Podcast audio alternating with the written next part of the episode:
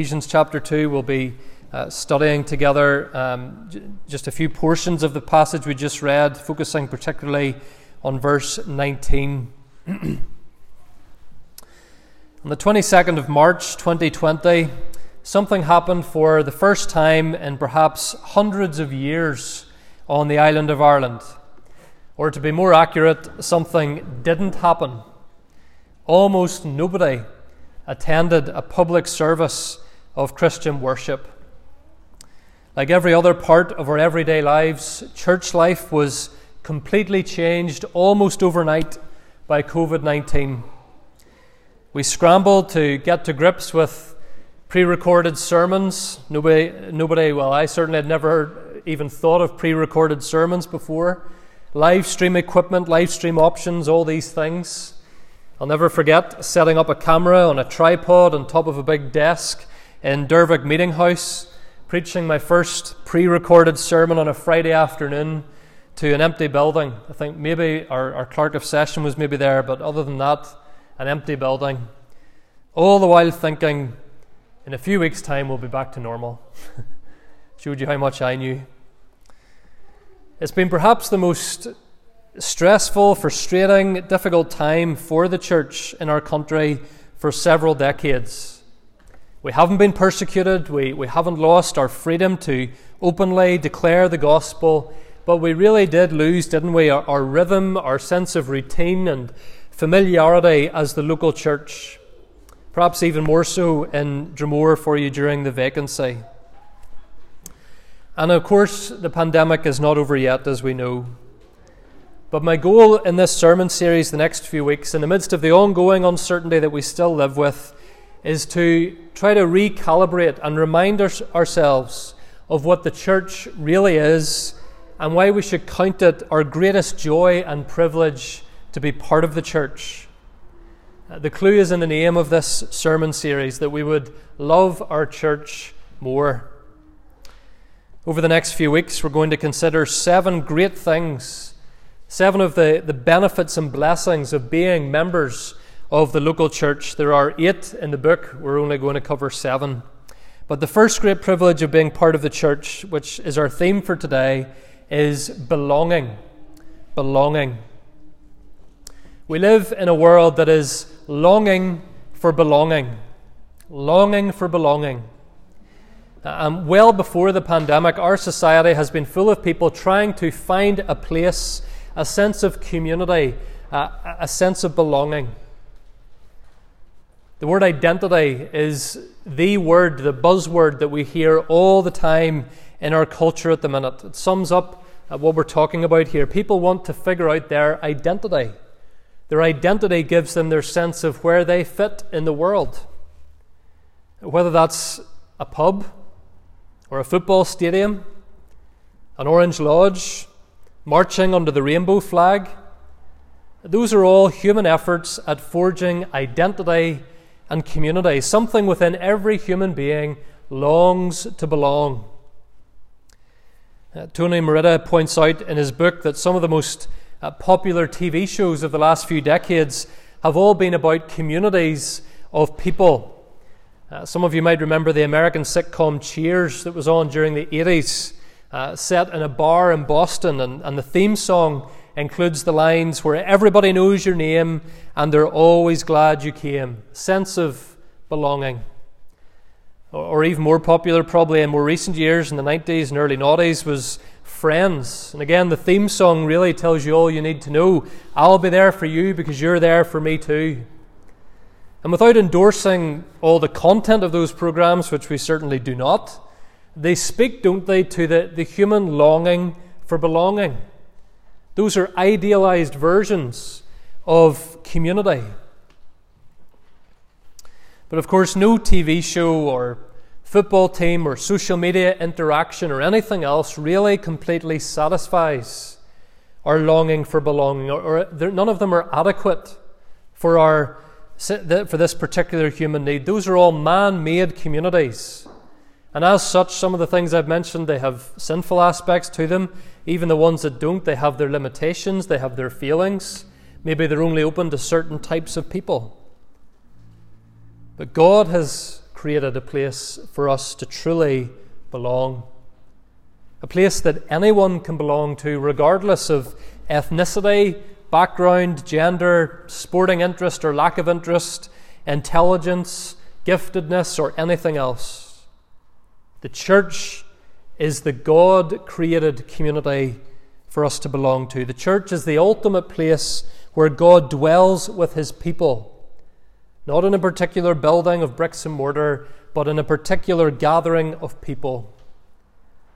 That's what the word, the, the words in the Bible that are used, uh, translated church, that's what the word church in our Bibles literally means an assembly or a, or a gathering together of people. Whoever you are today, God gives you an open invitation through Jesus Christ to come and dwell in His assembly, His people, to worship Him together and to witness for Him together. And as we look here at Ephesians chapter 2, uh, we want to think about the, the creation of this community, uh, the Christian community, the church. We'll spend most of our time thinking about it, and then we'll finish more briefly thinking about the purpose of this Christian community. But let's think first of all about the creation of Christian community. Uh, Paul here, of course, is writing to the church in Ephesus. Uh, we thought about the city of Ephesus quite a bit earlier this year when we were studying the book of Revelation. You remember uh, the church in Ephesus was one of the ones that Jesus wrote to. Uh, suffice to say that this was a church made up of, uh, of probably almost entirely non Jewish members. There likely were some Jewish members, uh, but the majority of the, the members of this church would have been Gentiles. Gentile just means non Jewish. And so, as far as I'm aware, we are all Gentiles here this morning uh, non Jewish people, men and women and boys and girls who were not biological descendants of Abraham, who had never been to Jerusalem and had not grown up observing the Jewish religion. And Paul is eager to reassure these Gentile Christians that they belong in God's family just as much as, as Jewish Christians do. Uh, again, as I say, verse 19 is in many ways the key verse. So then, you are no longer strangers and aliens, but you are fellow citizens with the saints and members of the household, or another word would be family of God. So, boys and girls, that's the verse on your sheet today. Members of the family of God. Paul is saying to them, regardless of who you are, where you came from, by faith in Jesus, you belong in God's family. This wasn't always the case for these Gentiles. They did not always belong. And maybe some of you here today or listening on the live stream do not yet belong in God's family. Uh, but Paul here shows us how we can. He describes for us the creation of Christian community. And so, first of all, he tells us what we were without Christ. What we were without Christ. Look at Ephesians 2, verse 12. Remember that you, again speaking primarily to Gentile Christians, remember that you were separated from Christ, alienated from the commonwealth of Israel, and strangers to the covenant of promise, having no hope and without God in the world. Paul is using very powerful pictures here to emphasize to the Gentiles that previously they did not belong to God. They had no place among the people of God. They weren't children of Abraham. They hadn't received God's special promises for their particular nation. Uh, the men did not have the covenant sign of circumcision on their bodies. And so Paul says they were separated, they were strangers, they were aliens. We don't get up in the morning worrying about our citizenship and how we will get on with it today. We have the great privilege uh, of, of, being, of living in a country with relative peace, uh, where our, our citizenship isn't under threat, whether you want to have British citizenship or Irish citizenship. Both of them are very secure. But in Paul's day, people took their citizenship very seriously. It would have occupied their thoughts and concerns a lot of the time. The Roman Empire ruled the known world, but not everybody had Roman citizenship. Not everyone enjoyed the security and the protection that Roman citizenship provided. Roman citizens, for example, uh, could not be crucified, no matter what crimes they committed. The Roman government refused to uh, carry out that most gruesome form of execution on their own citizens. If a Roman citizen was assaulted, such was the pride and power of Rome that the perpetrator would be immediately punished. And in some cases, it might even cause a war to break out. Rome might even have gone to war against certain other people groups if their own citizens were attacked. But those rights and protections did not apply to you if you weren't a Roman citizen. You might be living under Rome's power, but if you weren't a citizen, you didn't live under Rome's protection. And Paul says that the Gentile Christians, spiritually speaking, had been non citizens, strangers to God and His people, spiritual refugees outside of God's blessings. And again, I wonder does that also describe you today? You're not part of the family of God, you're, you're a child of the world as, as it stands today. You don't know the Lord Jesus Christ as your Savior. You have, you have no sense of belonging to Him, and that's because of your sin. Sin separates us, to use Paul's language. It separates us from God, it separates us from each other. Ultimately, friends, it's sin that leaves us longing for belonging. We've all experienced over this last year and a half separation from loved ones as never before and no amount of video calls has made up for it. There's nothing worse than feeling disconnected, separated from one another. Well, spiritually speaking, that's exactly what all of us are by nature. Remember, as we studied Genesis earlier this year, we saw how uh, when the fall took place, it separated Adam and Eve from God. They were banished from the garden. It also, in a sense, separated them from each other. They blamed each other for the fall. They, they, they were no longer able to be together openly. They, they clothed themselves. They were ashamed. There was a, a breakdown of trust and unity. And Paul says that's, that's the same between us and God, between different people groups, Jews and Gentiles, and all other types of people groups. There is alienation, there is distrust because of our sin. And in particular, he says, for Gentiles, we were outside, we were beyond the bounds of God's family. That's what we were without Christ. But, but Paul then tells us, secondly, what Christ has done for us. He tells us how Christ has created Christian community. Look at verse 13. But now in Christ, notice that, but now in Christ Jesus, because he changes everything. Now in Christ Jesus, you who once were far off have been brought near by the blood of Christ. Paul's saying that Jesus has leveled the playing field, whether you were far, uh, in other words, whether you were Gentile or Jew, the Jews being near, the Gentiles being far. He says Jesus has leveled the field. He has brought Jew and Gentile together in a new community. How has he done that? Well, he says, verse 13, by the blood of Christ the blood of Christ. The blood shed at the cross does not just cover the sins of Jewish people, it covers the sins of all kinds of people. There isn't one way of salvation for Jews and another for Gentiles. There is one Saviour, one way for all. Reverend Donnelly, preaching in this passage, said, We all stand level, on level ground at the foot of the cross. We all stand on level ground at the foot of the cross. Rich or poor, black or white, Jew or Gentile, unionist or nationalist, whatever label anybody wants to use, what we all have in common is our sin against God. But John the Baptizer announced Jesus Christ as the Lamb of God who takes away the sins of who? Not just Jewish people, but the world. All types of people. Paul says in verse 14 that Jesus' sacrifice, look at verse 14, breaks down the dividing wall that had stood between Jews and Gentiles. Breaks down the dividing wall.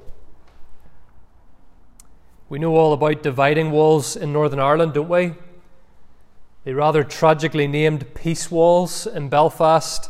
Uh, they're, they're still not all down. And in some cases, even when, where they have been taken down, it, it did not result in the two sides joining hands and singing Kumbaya on the first night that there was no peace wall.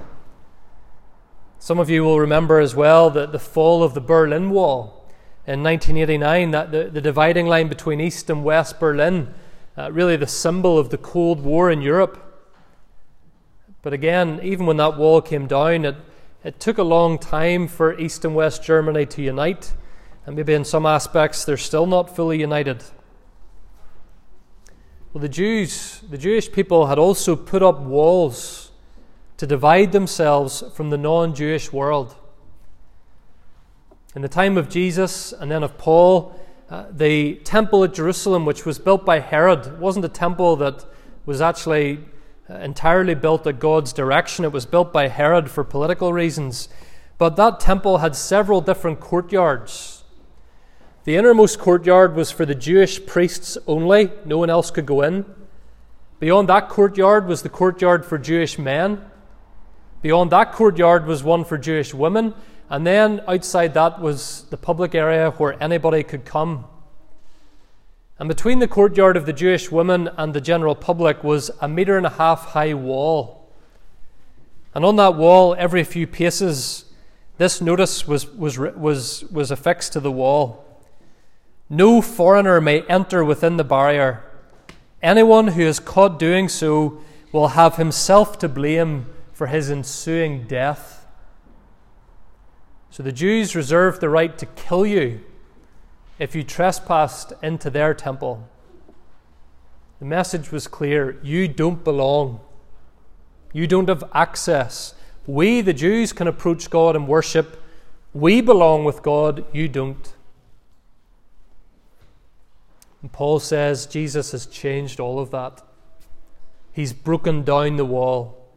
Maybe some of you remember seeing uh, the cranes and bulldozers and diggers starting to smash that Berlin Wall to pieces in 1989. Well, picture that imagery. Jesus has broken down every barrier stopping us from coming to God. Remember how the temple curtain tore in two when Jesus died at the cross? We all stand level at the foot of the cross. Paul says Jesus has done this, verse 15 by abolishing the law of commandments expressed in ordinances. Now, that comes across a little wordy perhaps in the ESV translation. There's a lot we could get into. What Paul's saying really is Jesus has perfectly kept the law of God. Jesus has perfectly kept the law of God. The Old Testament law had 613 laws. The promise of the Old Testament law was do these things and you will live. Fail to do these things and you will die. Jesus Christ did them. He kept the law perfectly. And Paul's saying that although we couldn't keep the law because of our sin, now we don't have to. It's no longer our, uh, it's no longer our way to salvation. Our, our relationship with the law has changed because we have someone who both perfectly obeyed the law and also was willing to take the punishment for disobeying the law Christ at the cross. And that is how he has broken down the dividing wall between us and God and between us and other people. Look at verse 16. The result of this is that Jesus, verse 16, might reconcile us both, Jew and Gentile, to God in one body, that's the church, through the cross, thereby killing the hostility, killing the hostility. Uh, several times in his letters, including in Ephesians, Paul refers to the church as a body. Uh, the picture there being again of something united, bound together. That's what we are as Jews and Gentiles. One body, one church, all with the same status. And so, being a Protestant in and of itself in the nominal way that many people understand it today, is not a way to God, no more than being a Roman Catholic, no more than being middle class or working class, no more than having a first class honours degree from Oxford or only having minimal grades to your name. And God does not look upon us, friends, as the Northern Irish church or the African church or the, uh, the Jewish Christians or the Chinese Christians. He doesn't even look upon us primarily as male Christians or female Christians. God looks upon us simply as the church. Paul says in Galatians 3:28 and this is part of your sheet as well boys and girls on the on the crossword side Galatians 3:28 there is neither Jew nor Greek there is neither slave nor free there is no male and female you are all one in Christ Jesus and that's why Paul says here Jesus has killed the hostility there is no reason no grounds for hostility between Jewish and non-Jewish Christians between Irish and British Christians, between RP Christians and any other type of Christian. We are all one in Christ Jesus.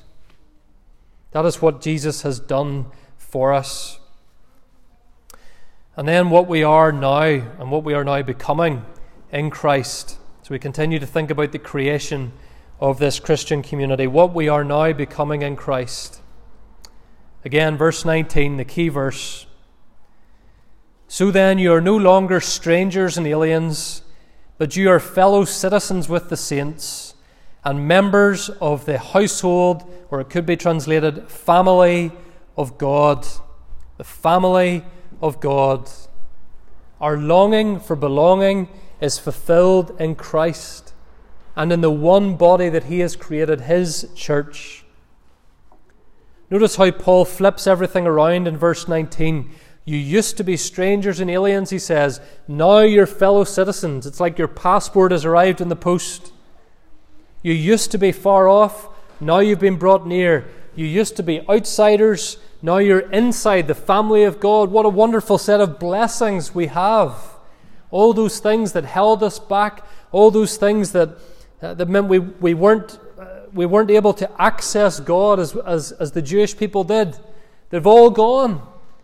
We're members of the family of God. I wonder, friends, does this grip our hearts and fill us with the joy that it should? That the Creator and Sustainer of the universe, the one who sent Christ to die in our place for our sin, calls us His Son, His child, His family. In his introduction to the book, Tony Merida tells the story of uh, his adopted son. He and his wife have five adopted children, and uh, one of them is called Joshua. And he tells the story of uh, uh, Joshua was from Ethiopia, adopted from Ethiopia. And he tells the story of how Joshua, at only five years of age, had only been with his family for four months.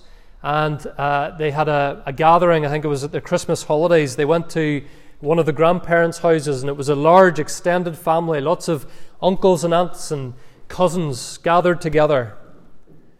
And Joshua said to his father, Papa, are all these people my family? Are all these people my family? He says, Yes, son, this is your family.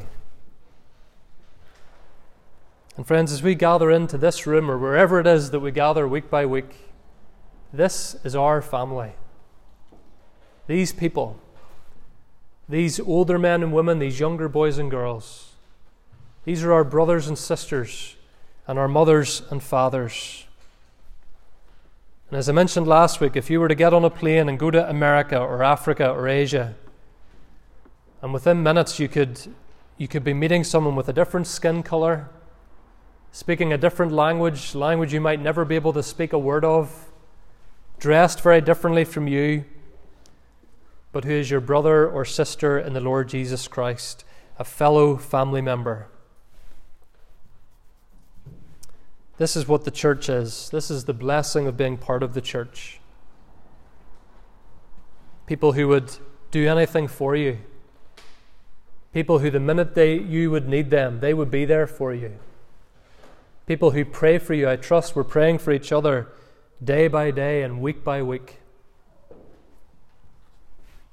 And for a lot of us in Northern Ireland, perhaps especially in our denomination, The family of God often includes our biological family, our, our immediate family as well. Praise God if it does. And that's the case for many of you here in Dromore.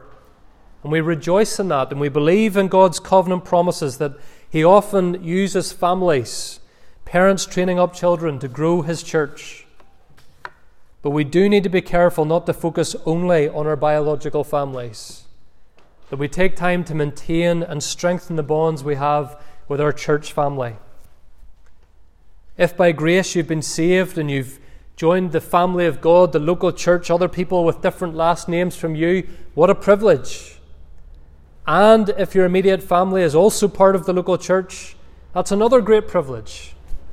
Let's value both. Let's love both and commit to both. We are fellow citizens, members of the family of God. That's what Christ has made us to be. And that's what we're becoming more and more as we learn to love each other and worship together and serve together more.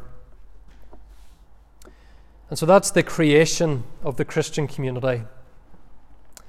Secondly, and this will be more brief as we bring things to a close, we want to think about the purpose of the Christian community. The purpose of the Christian community. We've seen how God has created it through Christ. Why has He created it? Belonging to the family of God, I hope, is a joy for us. It should be a joy for us. It, it fulfills that longing for belonging. But what is the ultimate purpose of the Christian community? Why has God, through Christ, created it? Well, the answer comes further on in Ephesians, Ephesians chapter 3. Uh, and if you look at verse 9 with me, we don't have time to get into this in too much depth, but if you just look at Ephesians 3, verse 9. Paul says, To bring to light for everyone what is the plan of the mystery hidden for ages in God, who created all things, so that, here's the purpose, through the church, the manifold wisdom of God might now be made known to rulers and authorities in the heavenly places. So that through the church, the manifold wisdom of God might be made known to rulers and authorities in, he- in the heavenly places. The word manifold there is hard to capture in English, but we might say the many different aspects of the wisdom of God, uh, the multifaceted wisdom of God. Paul saying the church exists to draw attention to the manifold wisdom of God. Imagine holding up a huge diamond, holding it up to the light. And it's so beautiful and so stunning that you just keep turning it and turning it, trying to uh, take in all of its sparkle, all the different angles, all the colours.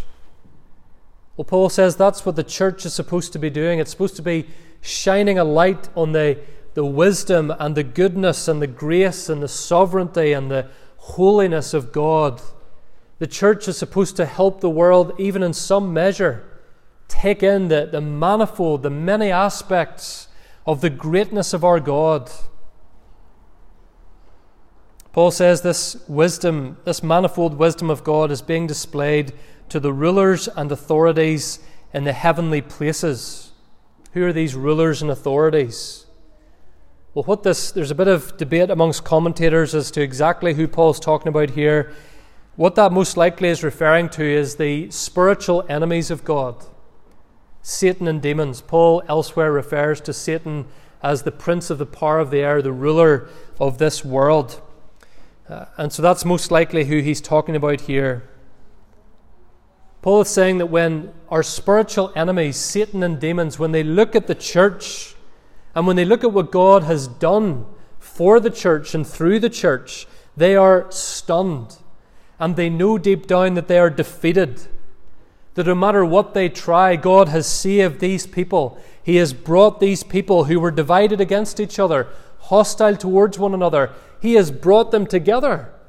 As different as they are, as hostile as once they were, God has made them a family singing His praises. That stuns the spiritual forces at work in our world. Peter, in his letter, says that even angels long to understand what God has done for human beings in Christ. Satan and demons look on at the church, friends, aghast and shocked.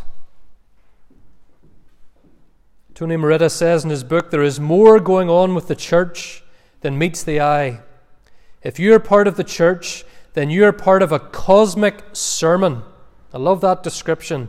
You're part of a cosmic sermon that is being preached to spiritual rulers and authorities. As mighty and monstrous, friends, as the enemies of the church have sometimes seemed, all through history, the church has made it. The church has always made it. She made it through the early days of Roman persecution, even when some of her leaders were fed to lions. She made it through the dark days of the Roman Church, exerting its power in, the, in medieval Europe. Today, in the vast land of China, 70 years after the last Western missionary was kicked out by the communists, there are millions more Chinese Christians than there have ever been. Small, struggling, sometimes silly, sometimes shaky, the church is nonetheless the family of God, and He will never abandon His family. And we exist to display together the manifold love, wisdom, goodness, and grace of God in this needy world. God, through Christ, has created a community that can satisfy the human longing for belonging, satisfy it in a way that no man made community ever can, because only in the church, the family of God, do we know that our very souls are taken care of, that our sin is forgiven, that death is defeated. Nothing else can unite human beings with something to celebrate and proclaim and experience together like the death and resurrection of the Lord Jesus Christ. And friends, when that truth captivates us and delights us and excites us as it should, needy sinners will want to join with us. Because they'll be hearing from us and they'll be seeing in us the joy that we have in being part of God's family. Sometimes the biggest obstacles to evangelism aren't outside the church, they're in the church because we don't appreciate what we have and we're not invigorated by it and we're not talking about it. If people don't look at us and see a happy, united, excited community, why would they want to join with us? But if they do see us happy, united, and excited about what Christ has done for us, at the very least, questions will be asked. Dr. Martyn Lloyd-Jones said the greatest need of the hour is a revived and joyful church a revived and joyful church. Unhappy Christians, he says, are a poor recommendation for the faith. He's not talking about Christians just pretending like we don't have the same types of problems as everybody else work problems, family challenges, griefs, physical pains. But you know what he's saying? We should be joyful in Christ, and that joy should be seen for everyone else. How can we be unhappy when we realize what Christ has done for us? How can we fail to join together and worship together and fellowship together when we realize what we share in Christ? You were separated from Christ, Paul says, alienated from the commonwealth of Israel, strangers to the covenants of promise. But now in Christ Jesus, who has broken down the dividing wall of hostility, you are no longer strangers and aliens but members of God's family. Friends, may we cherish our place in God's family. And as we do so, may we pray that others looking on will see a place where their longing for belonging can finally be satisfied. Amen.